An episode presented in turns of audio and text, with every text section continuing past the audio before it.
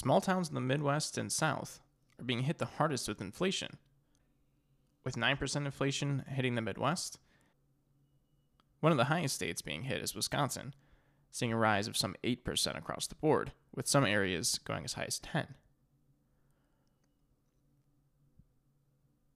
The thoughts of why the Midwest is a bit higher than the rest of the country has something to do with how much more households in that region have a high share of income being spent on gas and automobiles, which both gas and automobiles, especially used automobiles, are bearing a brunt of the inflation. You see, the Midwest drives more and has more vehicles per household than other parts of the US.